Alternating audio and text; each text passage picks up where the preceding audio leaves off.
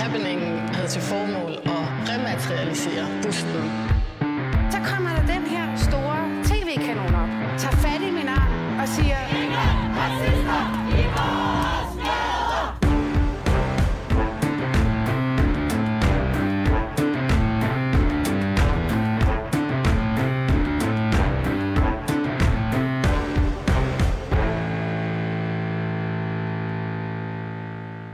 Hjertelig velkommen til Baby og Boomer. Mit navn er Phyllis Jassar, og jeg beværter mikrofonen her sammen med René Fredensborg, Jo. hvor vi går ind i anden time. Mm-hmm. Jeg er så glad for, at øh, du har lyst til at være ved, eller blive her, altså blive, være her. Jamen, jeg håber, jeg får penge for det. Men det gør du. Det gør du som den eneste af de her kavalkade af boomermænd. Er det rigtigt? Som, Det er, fordi, øh, jeg, jeg fik jo en... Øh, altså, jeg blev stoppet af politiet forleden. Og så havde jeg ikke betalt min, øh, det, der hedder vægtafgift. Mm, Og det koster på 2300 på stedet. Så jeg har bedt om at få mindst 2300. det tror jeg godt, vi kan klare. Det er jo bare public Tak. service, kan man sige. Ja. Øhm, men ja, velkommen til, og velkommen til øh, vores to gæster her. Amalie Søderberg, vært på øh, ja, kanalens sex-program, som hedder Bar Sex. Yes. Øh, tak fordi du gider at være substitut, fordi jeg kan lige så godt sige det som det er. Vi havde regnet med en anden gæst i dag, som ja. hedder Katrine Blauenfeldt, som er redaktør, chefredaktør faktisk på mm-hmm. Oxy Magazine. Det er ikke mig. Det er ikke dig. Det kan det jo nok blive, men øh, Ja, det ved jeg ikke. Men jeg har i hvert fald også nogle holdninger. Jeg glæder mig til at dykke ned i debatten. yes. Og den tager vi lige om lidt, fordi jeg skal også byde velkommen til Gabriella Refeldt. Du er seksolog. Ja. Og øh, vi har netop indhentet dig. Du er også jordmor, for at vide med øresnegl. Lige præcis. Bare lige så det ikke bliver en procedurefejl.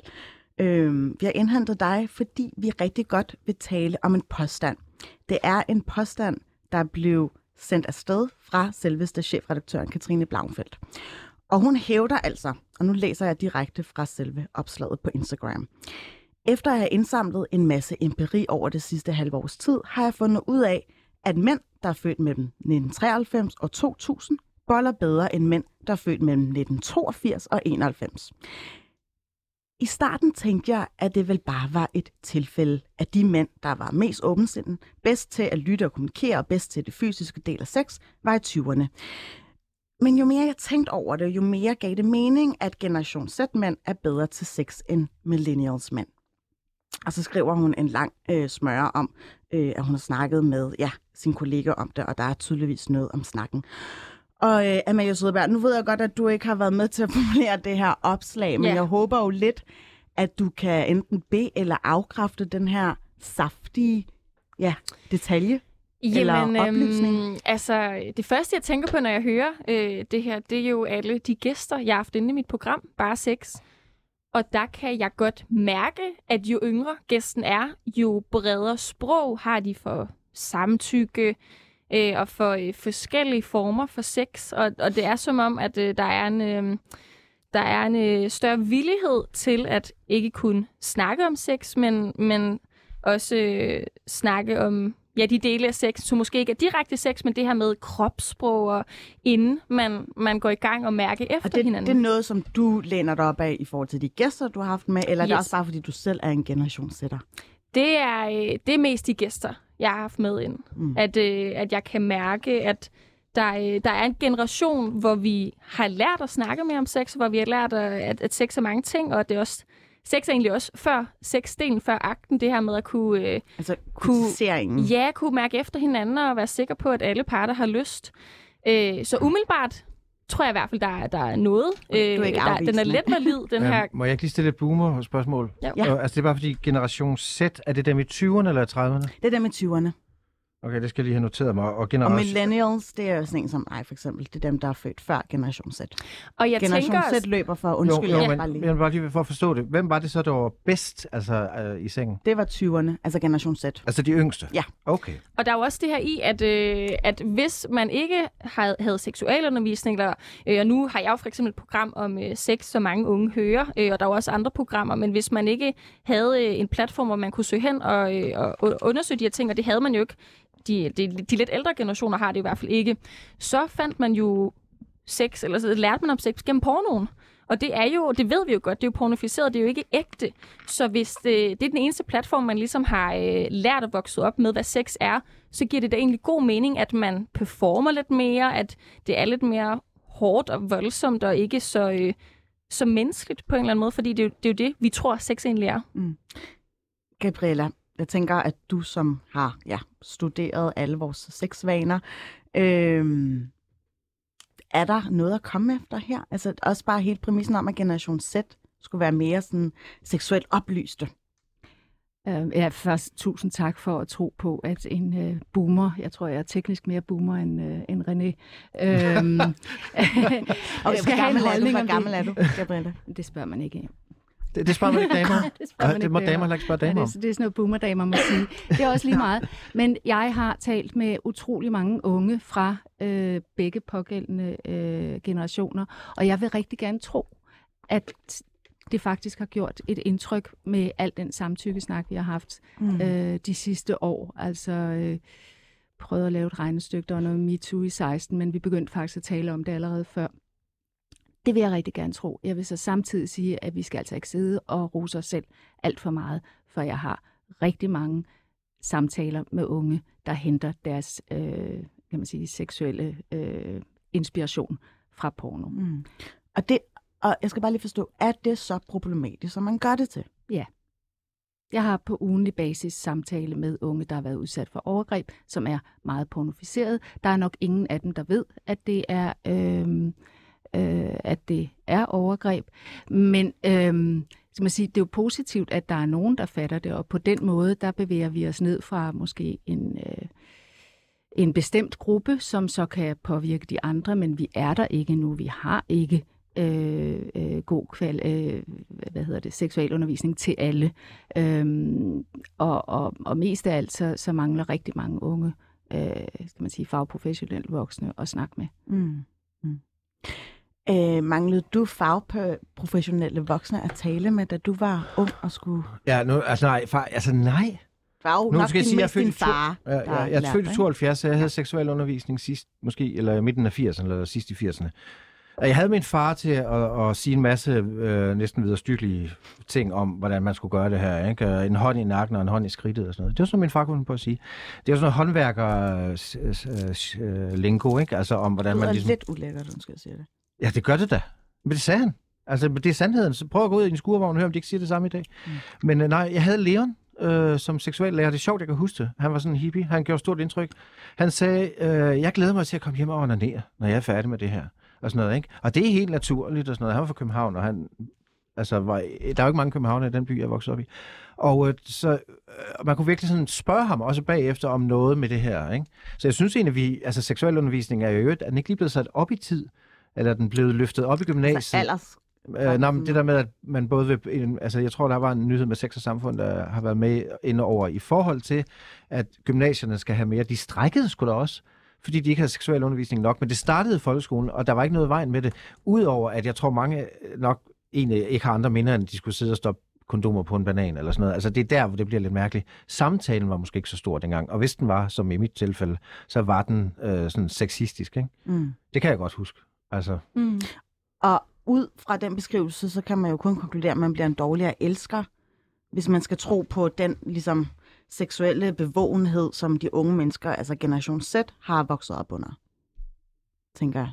Gabriella, kan du sige noget om det? Øh, jeg, kan, jeg kan prøve. Altså, jeg har ikke haft øh, tanke på at samle empiri på samme måde som, øh, som Katrine.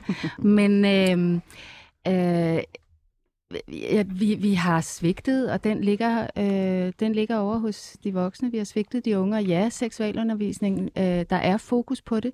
Der er stadigvæk ikke fokus på, at det skal være uddannede lærere fra seminaret, der kommer ud og underviser seksualundervisningerne. Og så længe det ikke er det, så kan det meget hurtigt blive en reproduktion af, af, af myter Ja. øhm, til unge, der så er overladt til øh, det, de kan finde af porno, og det er ikke lidt. Det er jo ligesom så en opadgående kurve i forhold til, kan man sige, hvad du var udsat for i din generation. Det, de bliver udsat for nu, det er markant mere og markant mere voldsomt. Så, så der er en eller anden ubalance. taler du om hævnporno og sådan noget? Nej, jeg taler bare om det, du finder, når du er 10 år gammel og oh, er hjemme måde. hos Åh, din ja, fætter, der er to år ældre Ja. og søger på et eller andet sjovt på nettet. Super sjovt, fint, men du bliver eksponeret helt vildt. Ja, det er selvfølgelig rigtigt. Øhm, Og, øh, og, og Også de sociale medier. det er sociale medier, alt, altså uanset hvor du vil, så kan du, så kan du, så kan du se porno, ikke? Men tror du ikke, der er en balancesag i, at vi selvfølgelig bliver eksponeret for mere, men vi bliver også eksponeret for flere gode ting? Øh, så det kan godt være, at der er nogle øh, voldsomt grafiske billeder, men, men der er også øh, for eksempel altså min podcast, men også mange andre materialer, hvor man kan finde noget mere nuanceret snak. Tror du ikke, at det går, går lidt op på en eller anden måde? Jo, jeg, jeg tror, der er en balance på den måde, at der er nogen, der bliver, øh, der bliver meget mere oplyste og opmærksomme osv. Der er, altså- der er også en anden gruppe, mm. og det er måske ikke dem, der hører på dit på, din podcast eller sådan noget. Det er altså, man sige, ja, nu siger noget Så- det kan være i vandkantsområderne, ikke? hvor man Mm. ikke er op, øh, opmærksom på det på samme måde, øh, som er endnu mere udsat før. Så er der to ydergrupper på en eller anden måde, hvor vi både har dem, som vi har rigtig godt med, og så er der dem, hvor vi er ved at miste dem fuldstændig. Miste fuldstændig, det ved jeg ikke. Jeg håber, der er håb. Mm. Mm. Men, øh, men altså, men jeg, jeg, tror bare, jeg tror bare, der er en gruppe, som vi ikke får fat i på, øh, på den måde, og hvor der skal noget andet til, hvis vi skal lave, skal man sige, en national lighed i sundhed i forhold til også seksuel sundhed. Men nu, det kan godt være, at jeg spørger lidt øh, dumt, ja. Men i forhold til den porno, man så bliver eksponeret for, er der virkelig så stor forskel på, hvordan det praller af for den tidligere generation, som så skulle udligne sig i, at de var dårligere i sengen, kontra øh, generationen, som ser porno i dag? Altså jeg tænker på selve porno-genren. Er der noget, som influerer dårligt den tidligere generation? Nej, men der var jo ikke, den, der var, der var ikke samtalen om samtykke. Altså, der, der var jo ikke balancen i det. Det er jo noget, der først er kommet her. Og det er jo det, jeg tror, jeg tror øh, fuldstændig rigtigt, at det Katrine har observeret. Jeg lagde også mærke til på et tidspunkt for nogle år siden, fordi jeg har faktisk fulgt hende nogle år, at hun, øh, hun sagde, at svenske mænd øh, var gode elskere. Og de var lidt før os øh, ja. i forhold til samtykkesnakken. Så det kan jo godt være, at det... Øh, og det var fordi, de snakkede så meget. Mm. Jeg tror, der, der er noget med sådan en omsorgsfuldhed generelt, ikke? som i øvrigt ikke... Altså, jeg tror egentlig ikke rigtig, sex har nogen alder. Det er ikke et spørgsmål om, hvordan man egentlig... Hvem man er, altså som menneske. Jeg, jeg, jeg, jeg, jeg må bare hæfte mig ved nogle ting. Netop, netop det der hævnporno som begreb er jo noget, der er kommet med den... Nu ved jeg så ikke, om jeg skal sige generation Z eller millennium, men, men det er jo ikke noget, min generation har været med til at opfinde. Det er da helt vanvittigt, at man på samme tid som at man øh, taler om MeToo og, og omsorg og samtykke og sådan noget, altså har en generation, altså fordi det er ikke blevet så meget bedre med hævnporto, der er bare kommet den der umbrella case og sådan noget, som har gjort opmærksom på det, men det findes helt sindssygt stadigvæk i gymnasier og folkeskoler. Og det synes jeg faktisk er sådan noget, hvor man bliver sådan lidt, altså ligesom om, det er måske det, I taler om, der er, sådan, der er ligesom to, nogen har forstået det, og nogen har absolut ikke forstået det. Så jeg er sådan nysgerrig på, hvordan man egentlig kan få de sidste med på den der, altså, Mm. om det, og jeg, om det har noget med porno at gøre, ved jeg ikke, fordi jeg mener, der er nok ikke nogen, der sidder og søger på samtykke porno, fordi det er enormt ophidsende, vel? Altså jeg mener, det er jo ikke en genre, men så man kan jo godt være, man kan jo godt være omsorgsfuld samtidig med, at man ser noget mærkeligt porno, kan jeg forestille mig, ikke? Altså kan man jo ikke nødvendigvis sige, at man ikke er. Men det er jo godt nok et andet spørgsmål. Det handler om, hvorvidt porno er skadeligt. Men først det første spørgsmål, som, som jo handlede om det her med, jamen, hvordan får man de tunge med? Øh, jamen altså, det, det, så, så er vi over i snakken om lighed i sundhed og så videre, så videre. Det er jo noget med, at der skal være noget øh, seksualundervisning, øh, og der skal være fokus på, at det skal være hele vejen op i gymnasiet eller på, på ungdomsuddannelser. Mm. Øhm, fordi det ved man, at der er i gennemsnit i hver øh, syvende klasse, er der en, der har debuteret seksuelt med en anden. Ikke? Det vil sige, at den der snak om kondomerne, den går fuldstændig hen over hovedet på, på, på dem, der først debuterer øh, 10 år senere. Det kan de ikke huske. Nej. Øhm, så der skal noget kvalificeret seksualundervisning, der skal noget timebestemt seksualundervisning til hele vejen op gennem folkeskolen. Altså i Finland, hvor de faktisk er bedst til for eksempel at bruge kondomer, der har de det fra 0. klasse. Det hedder ikke seksualundervisning, det hedder sundhed og helse Hold eller op, et eller det var andet. Du kan gå til studentereksamen i seksuel sundhed i Finland. Det, det tager man det alvorligt. Men, mm. men jeg tænker, en ting er, altså, hvad folkeskolen gør, og vi som forældre, men der er jo nok i virkeligheden noget, der styrer det meget mere, nemlig det social kontrol, som vi også var inde på i første time. Det er dine venner, altså, der siger, prøv at høre, nu må du skulle lige... Øh, altså, altså, at man ikke sidder og klapper, af- når dreng, drengene skal ikke sidde og klappe, når der kommer en eller anden gut ud og siger, hold kæft, jeg tog hende hårdt, eller sådan noget. Den jargon, jeg har refereret til, med min far, skurvognsjargonen, det er, den, det er faktisk den, man skal rydde op i, og det er hårdt, fordi jeg kommer jo sådan nogle steder. Der bliver ta- stadigvæk talt om kvinder på en meget Hvordan er du blevet så god en elsker så? Jeg ved ikke, om jeg er en god elsker, men jeg ved godt, hvordan man skal tale til kvinder i hvert fald. Der vil også være nogle kvinder, der påstår, at jeg har talt grimt til dem. Det er sikkert rigtigt. Men i den situation tror jeg godt, jeg ved, hvordan jeg skal, skal gøre. Ikke? Altså, men når man... Men hvordan har du så lært det? Med at tale ordentligt? Ja, Ja, altså hvis du, kommer, i det. hvis, hvis du kommer det er, fordi, fra jeg har steder, hvor man ikke skrappe, gør det. Jeg har, jeg, jeg har haft altså, i hvert fald jamen, flere skrappe koner, der, hvor jeg har lært at varme min mund, fordi jeg også havde et grimt sprog. Altså, øh, her taler jeg om et seksuelt grimt sprog, ikke? At man ligesom, og det er der ikke er nogen der, kvinder, der tænder på dybest set, vel? Eller at man sådan er lidt brovtende, eller sådan lidt øh, patriarkalt, klapper dem i røven. Øh, det må jeg godt med min nuværende kone, det måtte jeg ikke med min ekskone, og det lærte jeg noget af. Altså, der, der er også forskel på folk. Nogle vil gerne have en lille klap i numsen, vil, nogle vil ikke. Man kan ikke altid vide det. Altså, her taler jeg om, når de går forbi, og man sidder på en stol. Jeg forstår, hvad jeg mener. Mhm. Allerede der, det kan jo godt være et sprog, som mange kvinder i dag ikke vil bryde sig om. Mhm. Men der kan også godt findes kvinder, der synes, det er meget hyggeligt. Men jeg Det tænker, er individuelt. når du siger, at øh, de der mandesnakke, der kan blive snakket meget grimt, har du oplevet, at du har stoppet med at klappe og sige noget, når nogle af dine venner de kommenterer på, på kvinder på en ubehagelig måde? Det er et godt spørgsmål. Ja, det er et skide godt spørgsmål. Det, nej, det tror jeg ikke, jeg har. Jeg tror egentlig også, jeg griner med, fordi altså, det er en... Jeg tror, når mænd taler om kvinder og sex, så opfatter vi også som et frirum, hvor man må sige hvad som helst. Det er ikke ens betydende med, at man går ud og gør det, at man taler lidt grimt, eller altså, opfører sig sådan lidt, at jeg knaldede hende bare hårdt. Ikke? Altså, det er ikke sikkert, at man... Det kan være, at det i virkeligheden er løgn. Men derfor kan historien godt være meget underholdende. Så der er sådan et rum, hvor man, når man taler om sex, jo ikke altid helt ved, Altså, jeg mener, en fyr, der praler sin pik, har han i virkeligheden en stor pik? Formentlig ikke, vel? Altså, jeg mener, Ja, for Altså, du, du siger, man må snakke om alt. Jeg synes bare, det er interessant. Det er overhovedet ikke, fordi jeg angriber dig. Men må Nej. man så også snakke om de sårbare ting, og det med... Jeg havde svært ved at få stiv pik. Må man også gerne sige det? Det har jeg ikke hørt mange samtaler om. Nej. Nej. Men jeg har jo selv fået en øh, krummerik, og det har jeg jo talt om. Ja. Altså, det er bare sådan et, et blodkar, der gør, at den, den strider lidt opad mere end udad, eller står flot. Men mænd er også notorisk dårlige til at tage til lægen, og umiddelbart det- så vil jeg s- Jeg skulle bare være til til lægen. ja. Det kan også fikses. Mm.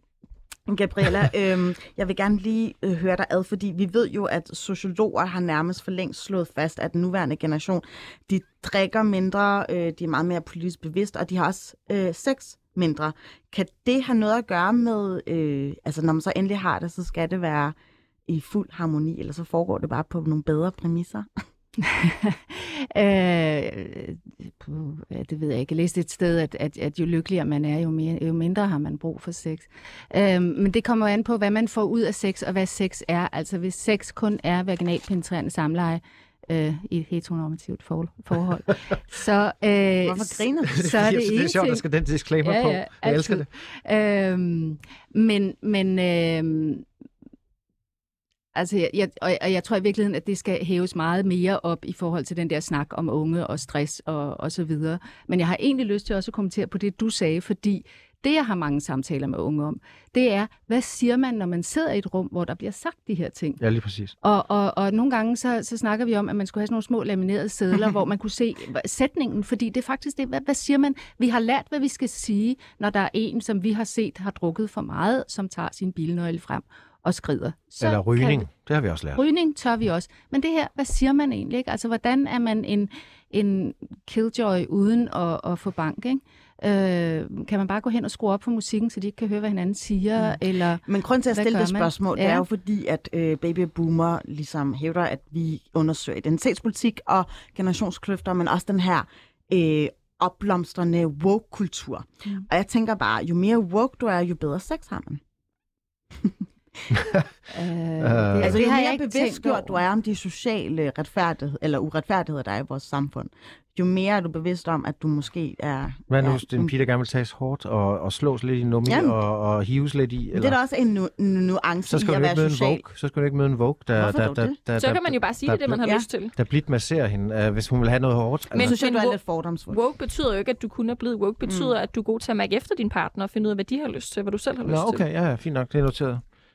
Ja, og så kommer jordmoren lige frem og siger, altså, så længe jeg møder så mange unge kvinder, som ikke ved, at kvinder også har rejsning, og som ikke har begreb skabt om, hvordan deres anatomi fungerer, Mm. så er det rigtig svært at være woke omkring det. Altså det er Okay. sådan, når, når, jeg, når, jeg har, når jeg har klienter inde, og vi snakker om lyst- og orgasmeproblemer, så starter vi på anatomiplan, fordi der er ikke noget at tale om, før vi har det på plads. Hvordan, hvordan får vi afmonteret kvindernes skam eller øh, uoplysthed?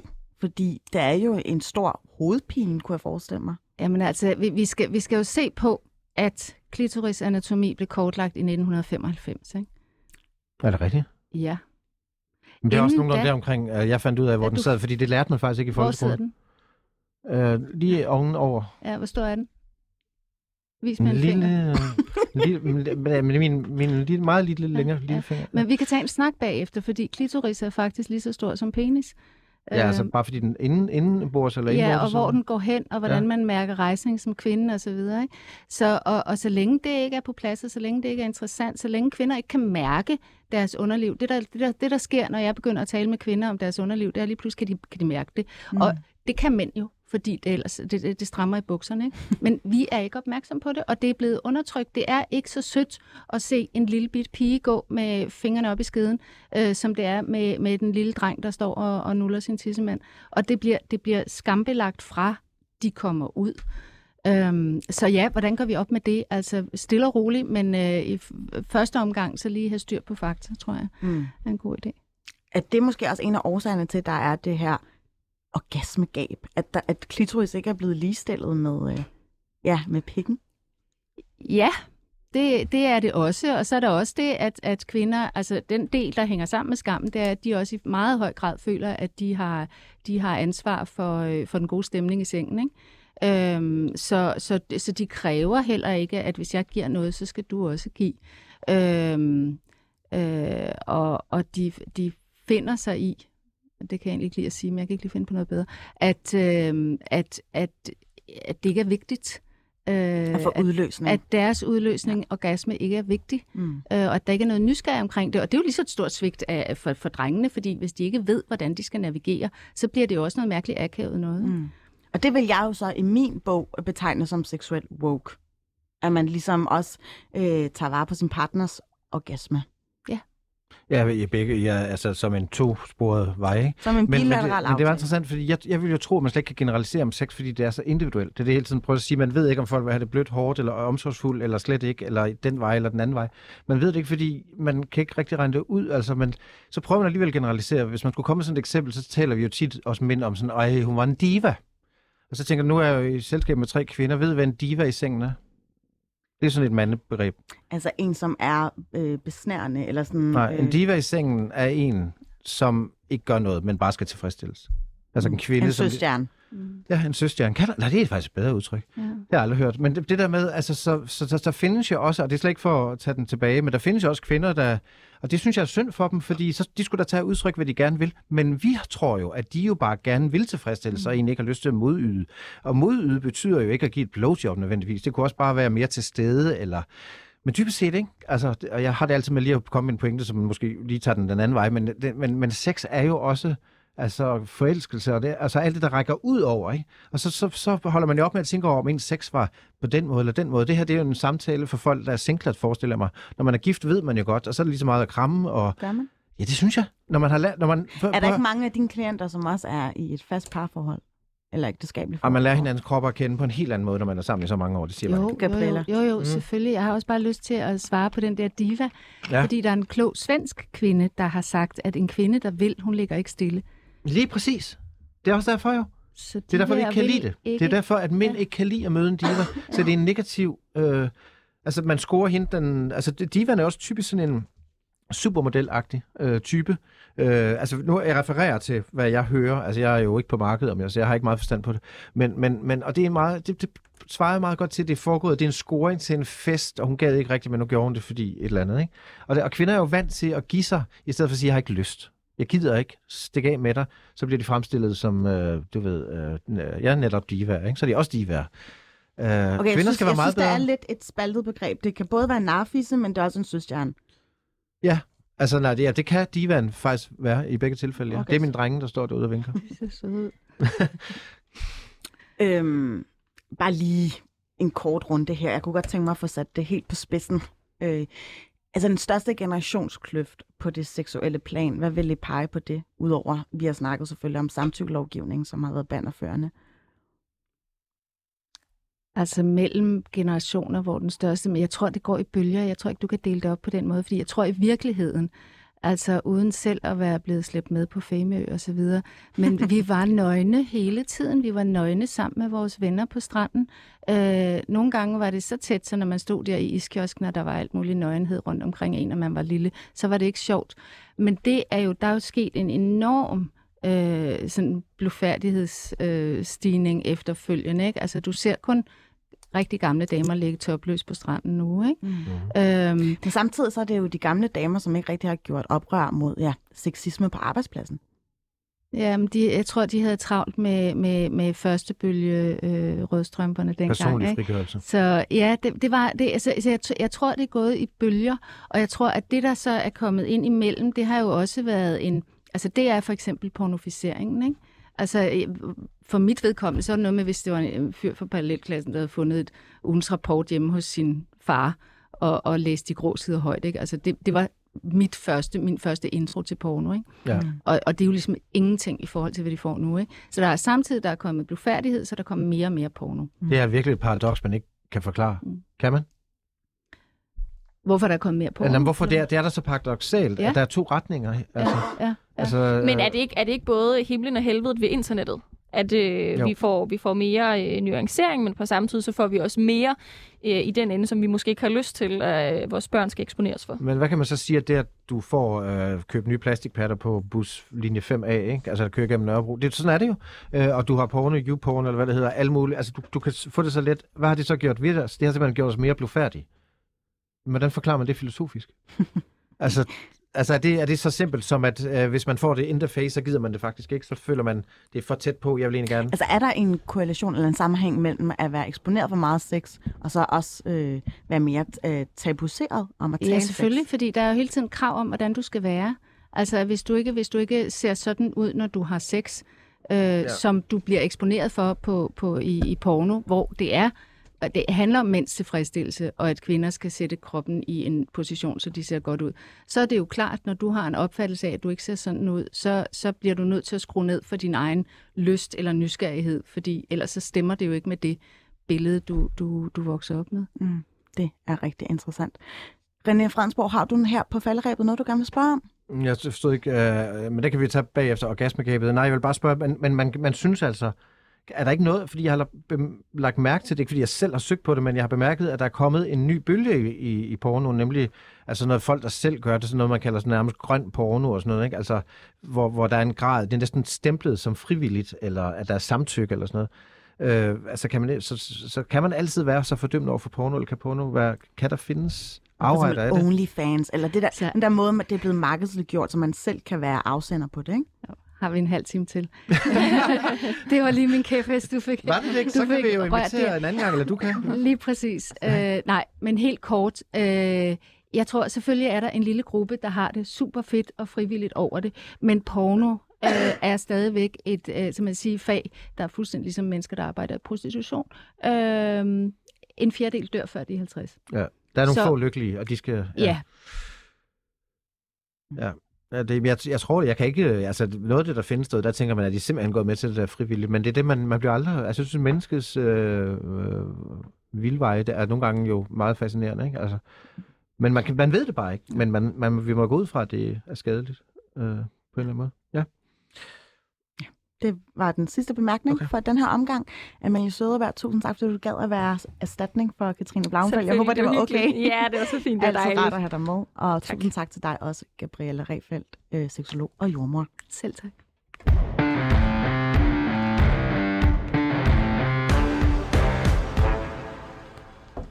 Fordi nu skal vi tale om noget helt andet, øh, René. Vi skal tale ja. om Reformkommissionen. Ja. Jeg, jeg tager lige den sidste halve af den. Øh, Jeg har gamle- mere, hvis det skulle være. Mm. Jeg begynder faktisk at blive lidt sulten.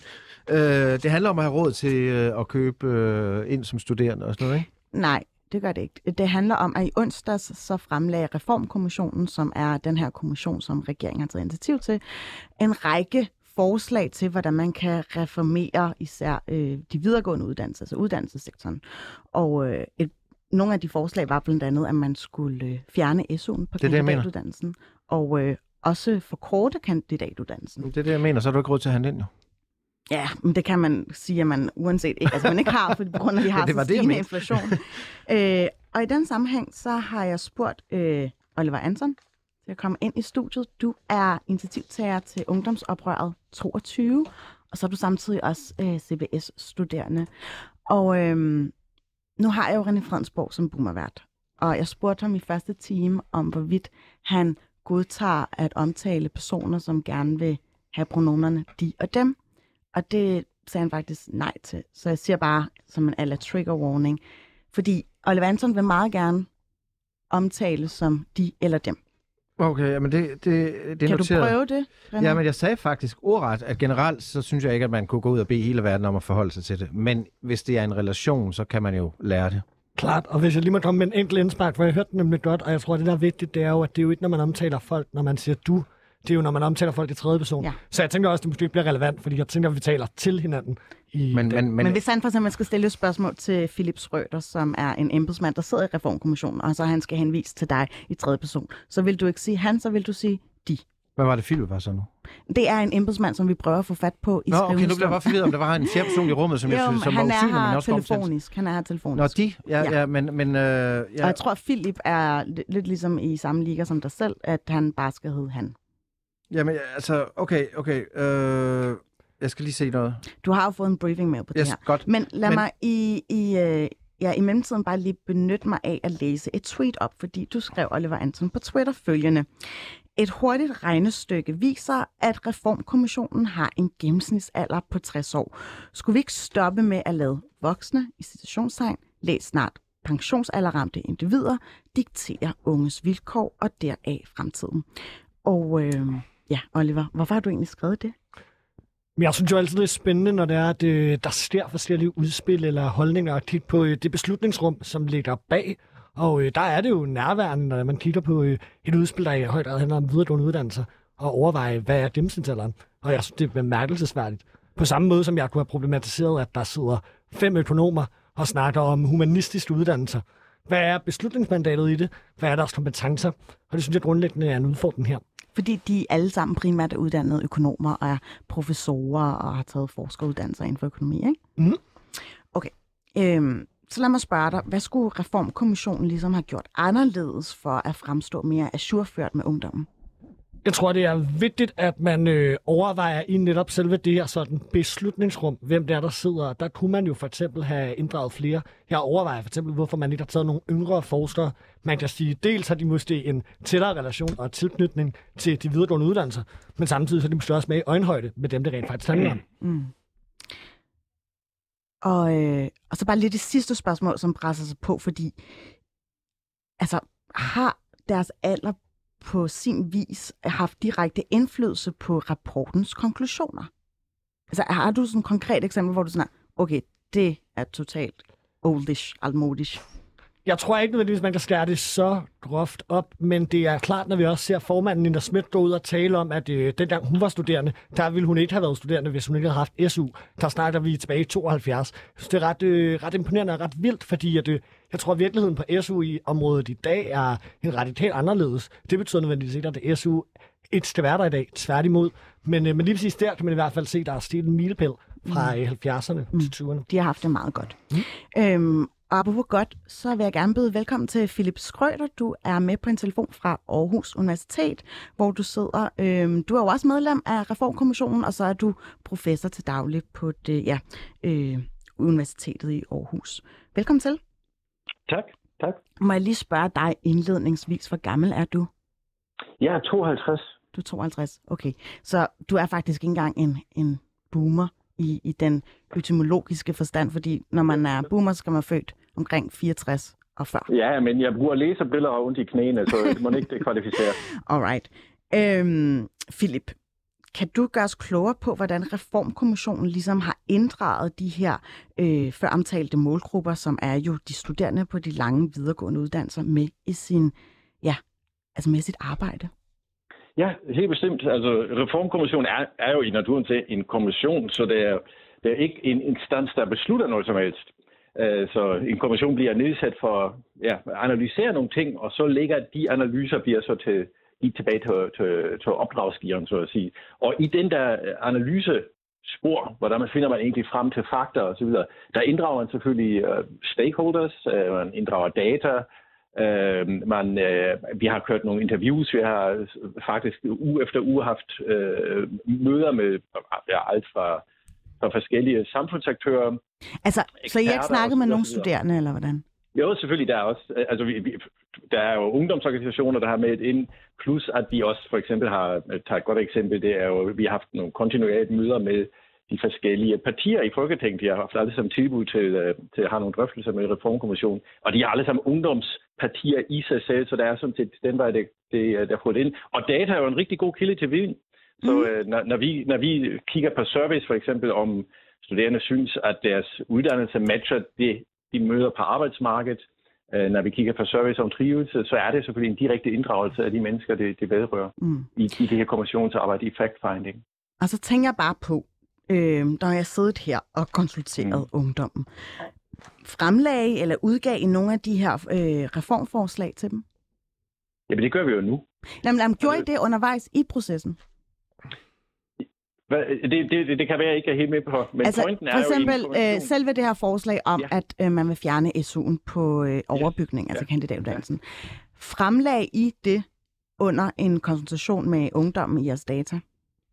Nej, vi har jo, det er jo derfor, vi har det udgivet nu. Det er jo hele pointen, at den kommissionsrapport kommer, at det nu ligger i offentligheden mm. til, til åben beskuelse og, og debat, og, og blandt andet det, vi gør her lige nu. Mm. Uh, så det, det er jo hele processen i, hvordan uh, kommissioner virker. Altså, du skal huske på, at en kommission er jo ikke, vi, er jo ikke, vi beslutter jo ingenting, vi er jo ikke stemmeberettet, og vi er ikke, der er ikke noget beslutningsrum rundt omkring en kommission. En kommission det, det, det er jo ligesom du henter en BVS-mand til, til fix din, din, din, din kloakering, så henter du en kommission til, kom med et forslag, hvordan skal vi gøre det her? Og så bagefter vælger jo i de demokratiske processer, der nu ligger i den offentlige debat, siger man jo så, og så kommer de forskellige aktører til. Mm. Det forhindrer jo ikke også i, at i fact-finding, i videns analysegrundlag, at vi selvfølgelig går vi ud og, og snakker med både de stakeholders, der måtte ligge, øh, med de uh, interessenter rundt om bordet, selvfølgelig i og det kommissionen arbejder jo ikke kun med ungdomsuddannelse eller videre, længere videregående uddannelse. Det er jo en stor kommission. Ja, det er vi med på. Jeg tænkte bare, øh, det kunne jo godt være, at I havde forventningsafstemt med nogle af de her samfundsaktører og sagt, det der kommer til at ske nu, vi ved godt, at det er en hemmelig rapport, og vi har ikke færdiggjort alle vores forslag, men vi, lad os bare lege med en hypotetisk tanke her mm. om, at øh, hvad der hedder, SU'en til kandidatuddannelserne blev fjernet. Ja. Kunne det ikke være et brugbart værktøj til at ja, holde øje med, eller hvordan de unge måske vil have taget imod det her forslag? Fordi vi kan jo sige... Må jeg lige øh, nu skal jeg, nu, nu er selvfølgelig jeg er jo kastet øh, som professor, jeg må gerne korrekse dig. Altså, der bliver ikke noget SU, der er fjernet. SU bliver lagt om og forhøjet, faktisk. Altså, no. bare, bare det, med. Det, er, det er det, der ligger i, øh, i, i udspillet, så den omlægning Altså, fra, den bliver øh, tilbagebetalt som, som en slags tvangsgæld, ikke? Så, ja, nu får du det til lyd om, som om vi beder folk om at tage et kvik forbrugslån hos et kyberotisk øh, poker-internet hjemmeside. Det her er et statsgaranteret øh, SU-lån, som, som vi kender i forvejen, og som mm. derfor øger. Og det er sådan set en meget mm. standard værktøj. Så, jeg ved godt, at du er med som professor rigtigt, du... og embedsmand, ja. Philip, men øh, så lad mig bare spørge dig. Ikke. Dog ikke. Øh, ja, undskyld. Øh, jeg ved ikke, hvad, hvad ens tjenestesmand hører ind under, når man er med i en reformkommission. Men Lad mig spørge dig sådan her. Ja, Hvorfor det. tror du, at resultatet fra jeres arbejde er blevet så hæftigt anfægtet fra lige netop andelen af de studerende? Men det vil, vil i naturens sag være sådan. Altså det vil næsten være mærkeligt, hvis der ikke er nogen, der har, har en kritisk syn på de her ting. Det er derfor, vi ligger det i den offentlige rum, øh, for at sikre os, at sådan set de, de øh, punkter og observationer kan komme til overfladen. Det, mm det er egentlig formålet med, at man ligger, og, det er jo drøbvis publikation, som man kalder det, fordi vi kommer med flere rapporter til andre emner mm. i løbet af året for den afsluttende rapport. Dem... Må, jeg, må jeg spørge noget, fordi jeg, der er noget, jeg mangler at forstå. Jeg er bare medvært. Jeg tænker bare, jeg mangler bare at forstå, øh, jeg kan jo godt forstå, at i hvert fald, at de studerende ikke er blevet spurgt, fordi du klager over det.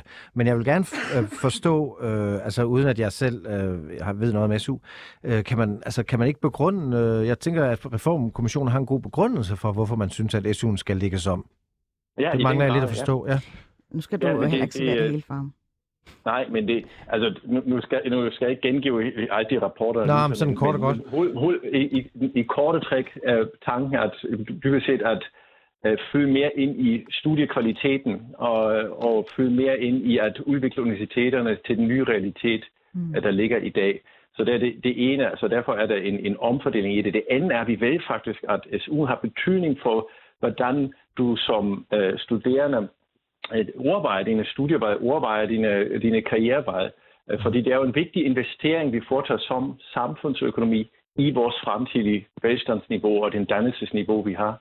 Og der ved vi faktisk, at der kan være nogle forvridninger afhængig af, hvordan du designer disse typer systemer. Mm. Det er ganske vel belyst, og det er blandt andet derfor, vi siger, jamen hvis det er en lån, så får du faktisk inddraget nogle flere aspekter i, hvordan du egentlig vælger, hvad vil jeg læse, hvordan vil jeg læse, hvor længe vil jeg læse. Så det er faktisk... Hvordan ved I det? Præmisser. Det ved man fra de uh, forskellige uh, historiske omlægninger, både været i Danmark, der er også et eksperimenter i Norge, man har arbejdet med forskellige uh, udformninger af det, og vi er sådan set meget bekymret, hvis du for eksempel omlægger uh, SU'en meget tidligt, altså lad os sige gymnasie eller i bachelordelen, så kan du faktisk Øh, puste til en, en, en social ulighed uh, i det. Og derfor er det meget vigtigt, at vores omlægning først finder sted, når folk har deres bachelorbevis i hånden. Mm. Fordi der vi, der er der ikke den her forstyrrelse længere, så det ikke bliver sådan en ulighedsøvelse i det. Så det er den ene aspekt, og det andet er, at de penge er bare bedre brugt. Vi skal huske på, at der er jo begrænset ressourcer i en samfund. Mm. Så hvis jeg kom i dag med et forslag, at jamen vi skal beskatte alle dem, der, øh, der, der spiser mælkeprodukter, således at vi kan give andre folk SU, jamen så er det jo ikke et populært politikforslag, men det er de facto det, SU'en er. Vi mm. tager fra de mange og giver til de få, og det er dem, der med de højeste indkomster. Ja, det må vi se effekterne af, fordi at, øh, det bliver jo ikke effektualiseret i morgen. Øhm, jeg vil bare lige spørge dig, Philip. Hvad tænker mm. du, når Oliver Anton ligesom diskvalificerer dig og dine kollegaer på baggrund af jeres alder? Jeg tænker, jeg ville nok have gjort det samme, hvis jeg var Oliver Anton, faktisk. Altså det, og, og i den aldersgruppe, så det, jeg synes ikke, det er helt unaturligt. Det, der kan måske forbløffe, er, at, at, at, øhm, at, at, at, at, at det er det eneste, der, der, der, der, der kommer op. Men, men på, den anden side, øh, øh, altså fred med det, det synes jeg egentlig er, er kun naturligt. Og, og vi skal huske på, at fremskridt i en diskussion kommer jo ikke fordi gamle nisser som mig, som skifter mening lige pludselig. Det kommer jo fordi, der er nogle yngre, der har nogle andre perspektiver mm. og bringer dem med til et forhandlingsbord i virkeligheden. Ja, og de perspektiver består blandt andet af, at man på 20 år har øh, været vidne til 29 reformer, øh, viser en, en ny undersøgelse, eller ikke en undersøgelse, men en, en regning øh, fra ja, Akademikerbladet, tror jeg det var. Men, men tror du ikke, altså, øh, altså kan du forstå til en vis grad, at, der, altså, at det nu engang er jer boomer, der kommer til at forringe de studerendes vilkår? Jo, men, men prøv lige, prøv lige at gøre selv en til at læse lidt ind i det, vi anbefaler, fordi hvis du kigger, vi har en, helt præcis under implementering, og hvordan sådan en reform skal designes, siger vi meget eksplicit, det her er ikke et skrivebordsøvelse, der skal implementeres hurtigt. Det er en femårig eller længere implementeringshorisont med inddragelse af de faglige miljøer, med inddragelse af studerende, med inddragelse af omverdenen. Så det er jo ikke, fordi vi siger, at sådan her skal den nye verden være. Værsgo. Prøv lige at læse i, i rapportens anbefalinger, der siger vi nøjagtigt, der er reformtræsset i det system, og derfor skal vi have en, en meget mere øh, fornuftig diskuterende implementeringsfase, end man plejer at høre, hvor man bare siger, at de og de studier skal ned, eller de skal flyttes, eller hvad det nu ellers har mm. været af reformudspil. Mm. Så, så det, vi er sådan set pinligt bevidst over, at hvordan sådan noget skal designes, således at det også lykkes. Fordi hvis ikke universiteterne, hvis ikke studerende er med på det her, så bliver det jo aldrig til noget fornuftigt. Mm. Men kan du lige øhm, svare mig på noget, øh, ja, før jeg ligesom spiller bolden videre til Oliver Anton? Det er fordi i dagens politikken, så har 64 studerende på tværs af universiteter øh, skrevet under på et indlæg, der hedder, I har skabt problemer, vi skal løse, giv os plads til så er det 64? Øh, ja, 64 studerende. Det var ikke, det var ikke mange, var? Nej, men nu altså, tager det jo også lidt tid at mobilisere og så videre, ikke? og skrive indlægget.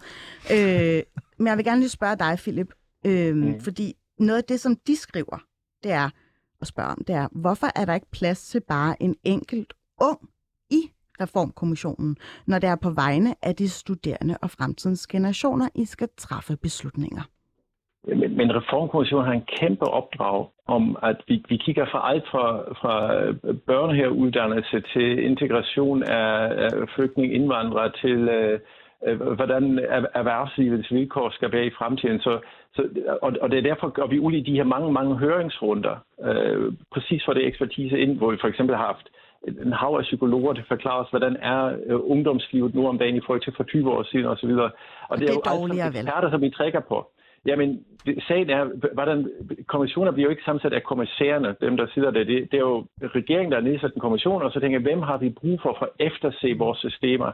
Og, og, og så beder man også om at gøre det. Så vi er, ikke, vi er jo ikke en demokratisk institution, hvor du har sådan en, nu skal vi repræsentere de forskellige øh, de Undskyld, forskellige ja, roller. ja, men, jeg spørger bare dig, fordi det er jo bare en undring. Det er en undren, hvor man tænker, hmm, det kunne jo godt være, at der skulle have været plads til en ung, og jeg tænker, at I kender jo hinanden i Reformkommissionen, øh, og Ja. sikkert også læst sammen, eller har læst hinandens forskning, og jeg tænker, at I slet ikke på noget tidspunkt har spurgt jer selv, hmm, det kunne jo godt være, at vi skulle have inddraget en enkelt person i selve som kommissær, altså det er jo en forskel mellem at inddrage en person som kommissær, og, og, og, de, og det er jo sådan set ikke os selv, der udpeger, hvem der sidder med, eller inddrage dem som, som vidensressourcer, som forståelsesressourcer, og som, som det der sanity check, der ligger i det. Og det, og det foregår i allerhøjeste grad. Så at, at du som kommission går ud og, og, og, og, og ja, både samler data, samler de interview, øh, og har de her stakeholder-møder, som jeg, som jeg har beskrevet før. Mm. Så, men, men en kommission, der egentlig bliver sammensat med de folk, det handler om, det, er jo, det, det har du selvfølgelig delvis, ser du det, der bare i nogle år tilbage her var en distributionsråd, hvor man prøvede at have sådan lidt mere balanceret. Men der var der selv også lige pludselig 25-30 mennesker, ikke? Så det, det var et lidt andet værktøj, du så bruger. Mm. Så der findes begge dele, men, men lige præcis i det traditionelle kommissionsarbejde, hvor du beder et, et antal eksperter at udrede noget, og så lægger du det frem, og så øh, går den politiske proces og Mm. tager og diskuterer det. Det er egentlig øh, det, det, det, det gang, genre, vi er inde i her. Mm. Men lad mig bare lige spørge dig, så tror du, at uh, ungdom overhovedet har de rette beføjelser til at indgå en reformkommission? Altså, hvis man har, har, har den, hvis man har de ekspertise til det, så kan man selvfølgelig godt gøre det. Altså, der er jo ikke, der er ikke, noget, der er ikke en alderskrav for at, at være klog på et bestemt område, som vi er blevet bedt om at se på. Mm. Øh, så det, det kan jeg ikke se noget i vejen for. Øh, men man er ikke kvalificeret, bare fordi man er ung. Så det, det, det skal to forskellige ting. Og så mener du, Oliver, at de er ligefrem diskvalificeret, fordi de er for gamle. Jeg synes bare, at man bemærkelsesværdigt øh, kan se, hvordan der historisk altid er en overvægt af en lidt ældre generation i de forskellige rum. Og jeg synes, det er lidt forkert at sige, at øh, kommissionen ikke er et beslutningsrum, fordi I har jo netop besluttet, hvilke anbefalinger I vil fremføre på baggrund af en række samtaler og materiale. Samtidig med, at øh, der bliver ligesom lavet en eller anden øh, et falsk narrativ om, at det er fuldkommen up to date, og det er data, der ligesom afspejler den fysiske virkelighed. Det vi jo da se er, at nogle af de bilagsdokumentationer, der er, der er tale om undersøgelser fra uddannelsessystemet i 2010, og nu nævnte du selv, der har været 29 reformer på 20 år. I de 10 år bare siden den undersøgelse, der har været 16 reformer. Så der er jo noget med det her, sådan, øh, det data, man tager kigger på, afspejler det så det seneste og nyeste uddannelsessystem. Det synes jeg ikke, det gør. Mm. Hvad har du af den? Øh, har du en bemærkning til det? Jo, jo altså det, det, det er jo simpelthen ikke sandt. Altså selvfølgelig er vi klar over, altså de halvdelen af os sidder på universiteterne, så vi er udmærket klar over, hvad der er sket af reformer, og det, øh, og, og, og, og, og det med, at data har nogle gange nogle år på, på banen, er jo ikke det samme som, at man benytter alt data afsæt, alt datafundament ligeværdigt i sine analyser.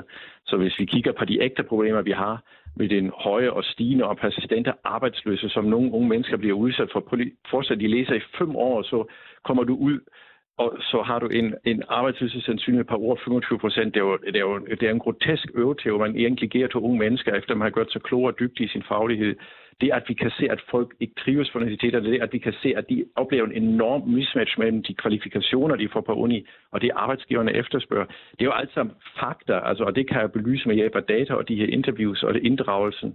Og så skal jeg jo som ekspert så tænke, okay, hvordan kan vi designe det her nyt? Kan vi gøre det anderledes? Kan vi gøre det smartere? Og så koger vi faktisk de her anbefalinger op, og så siger vi, okay, her er der noget, der virker. Vi har set det i Norge, det virker, vi har set det i Holland, det virker. Det er her, vi sådan set tager inspiration fra. Og så kommer det ud på bordet, og så starter den diskussion, som vi er i fuld gang med nu. Ja, og det var jo så den økonomiske sikkerhed, der måtte vige for arbejdsgivernes krav, kan man sige. Altså sikkerheden er den samme. Det er den altså. Det, det, det, er, jo- så, så, det er jo en helt solid lån og for de rigeste mennesker, vi har i vores samfund. Det er dem med de lange, længere videregående uddannelser. Mm. Så det er altså ikke en, en, en ordbebyggelse som sådan. Øh, har du nogle spørgsmål, René? Nej, jeg er synes, lidt i er meget tvivl. stille. Ja, det er fordi, øh, jeg, jeg er simpelthen lidt i tvivl om, hvor stort problem det her er. Altså, hvor mange kandidater er der egentlig? Hvor mange taler vi om? Der, der, der godt nok kan få SU, men skal søge det på en anden måde. Jeg spørger Du du skal, skal- regne, at der er 30 procent af en ungdomsårgang, der går på længere videregående uddannelse, og dem er den store låns, der så også går ind i, i, i kandidaten. Øh, Men der er jo fire nye kandidatfag i vores udspil. Der er faktisk to af de fire veje, hvor du slet ikke behøver at tage lån. Det er det. Fordi Altså, der- der- hvor mange mennesker bliver egentlig ramt? Altså, er, det, er vi nede på de der 64 mennesker, der er skrevet under, eller hvad? på, på testen? Nej, det, det, det, jeg ved ikke, om man bliver ramt, når man, når man får en SU, der er højere end det, jeg har i dag, mens jeg læser kandidat, plus jeg får retten til i resten af min liv gå tilbage til universitetet og sige, ved du hvad, jeg har også brug for den her master, fordi verden har forandret sig. Mm. lyder Verden har nemlig forandret sig, for eksempel, er Det lyder rigtig godt. arbejdsvilkårene blevet synes- dårligere. Reformkommissionens arbejde lyder som nødvendigt. Mm. Altså, men nu er jeg så også boomeren i rummet jo. Ja, Men vi fik aldrig, altså det drejer sig måske om et par tusind allerhøjst, der kommer i Ej, klippen her. jeg tror, det drejer sig om, om langt flere, der bliver kandidater. Jeg Også det bare på tværs af ungdom jo. Det er jo, altså, kan man sige, der kommer jo ny Men ungdom. det er for, at der ikke er- skal være så mange kandidater, som kommer ud af arbejdsløshed. Så det skal, det skal omtænkes. Jeg tror bare, måske det, der er vigtigt, og der, hvor jeg ser den største kildesæl, det er, at det, det virker rigtig sympatisk og rigtig fint at sige, at vi vil investere i uddannelsessystemet, nu hvor vi gennem de sidste mange år har udsultet det. Men vi gør det jo de facto ved at tage unges sikkerhedsnet, og det vil potentielt have konsekvenser for den sociale mobilitet. Fordi hvis du lige pludselig skal forholde dig til, at du skal lånsætte dig og gældsætte dig for at tage en uddannelse, så er det jo væsentligt at spørge, vil altså sådan de svageste i samfundet, derved tage den chance, tage den risiko. Og derfor så kan man ikke bare sige, at vi på den måde øh, investerer i uddannelsessystemet. Det gør vi jo ikke. Vi tager jo fra ungdommen. For så Ej, er de efteruddannelse til men, ældre. Oliver Andon, på, på, det, det, der, der skal vi lige have fakta på plads. Det, det, det, det er jo simpelthen ikke sandt, at det SU, vi har i dag, den giver til de rige middelklasses børn en, en gratis uddannelsescheck, som de faktisk har en enorm høj indkomst bagefter. Og det, det er faktisk ikke sandt, at der er noget som helst evidens, der viser, at SU'en, den gratis SU på, på kandidaten, påvirker den sociale mobilitet. Så den har gjort en kæmpe forskel, det er langt tidligere i ens liv. Det er langt tidligere i ens liv, at den sociale ulige, ulighed bliver men, tændt. Det bliver men ikke tændt på Philip, må jeg spørge dig, altså, hvordan Ja. undgår vi at få det her amerikanske system, hvor man ser folk betaler endeløst på deres øh, ja, uddannelsesgæld? Jamen det er blandt andet, fordi vi har designet to, ud af de fire kandidatveje, har designet to, hvor du med det samme er i job. Det vil sige, at du faktisk slet ikke gældsætter dig. Du, du får et arbejde, og universiteterne tilbyder dig en deltidsmaster, så du efter to år også har opnået din kandidatgrad, samtidig med at du har din jobsikkerhed i hele den periode. Det er sådan set to af de fire veje, vi foreslår. Så er der en, en, en vej, de andre to veje, dem hvor du bare sidder på biblioteket, så at sige, der kan jeg så tage mig et lån, som er et statsligt SU-lån med ekstremt lempelige tilbagebetalingsvilkår, hvor jeg præcis ikke som i USA skal gå til et privat lånemarked og har så ikke en lånehar i nakken. Så det her er en, en system, der er velafprøvet i andre europæiske lande, og det virker altså også i Danmark. Okay. Jamen, øh, vi må jo så bare væbne os med tålmodighed om, hvorvidt det virker eller ej. Øh, René, har du noget, du gerne vil spørge om? Nej, hvad synes de, Oliver Anton? Ja, men det, altså, grundlæggende er jeg bare øh, mange af punkterne positivt overrasket over nogle af kommissionens udspil, men jeg synes stadig, det er en udfordring, at vi ikke har unge i et beslutningsrum. Og så vil jeg gerne lige anholde, at der ikke er forskning på det her med SU'en, fordi vi har jo blandt andet set, at akademikernes egen undersøgelse viser lige præcis, at det har enorm indflydelse på unges uddannelsesvalg, hvorvidt der er en SU eller ej. Mm. Så det er, det, det er et helt korrekt, og jeg synes bare, det er ærgerligt, at det er symptomatisk for den samtidig vi lever i, at vi tager fra unge for at så finansiere en efteruddannelse til ældre, på samme måde som vi skærer i dimittentsatsen for at ældre kan gå på pension tidligere. Mm. Måske vi skulle overveje også snart, hvordan unges trivsel generelt bliver bedre. Ja, det er også rigtigt. Jeg, jeg tester også bare det der med de, hvordan det vil virke at sige Ja, de. det føles men- meget naturligt. Jamen, det var okay, men man kunne godt have troet, at det, jeg mener de andre jo, men mm. de er... Ja, Alright. Jamen, sorry, øh, Jamen, vi skulle lige teste. Ja, hør, øhm, det, det, ja, hey, jeg er boomer, jeg må godt. Det må du i hvert fald. Philip Schrøder, tusind tak, fordi du gad at være med i den her Det debat. var så lidt der. Og tusind tak til dig også, Oliver Anton. Det var så lidt. Du, øh, René, mm. vi er jo ved at nå til vejs ende. Kan du lige øh, først og fremmest be, altså, votere eller bedømme Jamen, min, øh, jeg vil- jeg vil gerne- værts, øh, Jeg synes, du gjorde det godt på, tro, og, altså på trods, hvad jeg vil sige, altså også hjulpet er selvfølgelig... Af dig, øh, og at det er berigelse også her, ikke? to, to solide hiv, og det var fedt, brandalarmen ikke gik. Øh, altså, jeg havde håbet, den var gået. ja, det, havde du det, så havde du været fyret nu. Ikke? Så, kunne, så kunne vi vist bare Ej, gå ud og spise. Tror du seriøst. Anders Christiansen har fyret mig på grund af ryge? Ja, hvis man, hvis man øde- ødelægger alt det der udstyr med den der vandsprinkler deroppe, så tror jeg jeg, ved ikke, om du kan mærke det, men ventilationssystemet er forvejen ude af kur- kurs. det har jeg faktisk er ikke tænkt over. ulideligt varmt. Øh, ved du hvad, jeg vil bare lige sige, at jeg, jeg synes faktisk, at det fungerer. Det er utroligt, at man kan drikke gammeldansk og, og, og ryge en halvfed, hvad jeg vil sige, Mm. og så alligevel Det er nye fungere. Jeg fadede kun ud, 24/7. lige da der var lige et eller andet af det her startede, var jeg nødt til at svare min kone på, om hun skulle hente barnet eller ej. Det var Mm. simpelthen nødt til at gøre det nu, for ellers ville hun tage et tog. Men ellers så fadede jeg faktisk ikke ud. Man kan være enormt koncentreret. Altså måske skulle flere lige tage to væs ind igen, så er man enormt fokuseret. Jeg, jeg har følt mig fokuseret, og jeg har også følt, at du var fokuseret. Det kan godt være lige en gang mellem fader Ja. lidt, men vi er der. Ja. Tusind tak, fordi du gad at lytte med til Baby Boomer.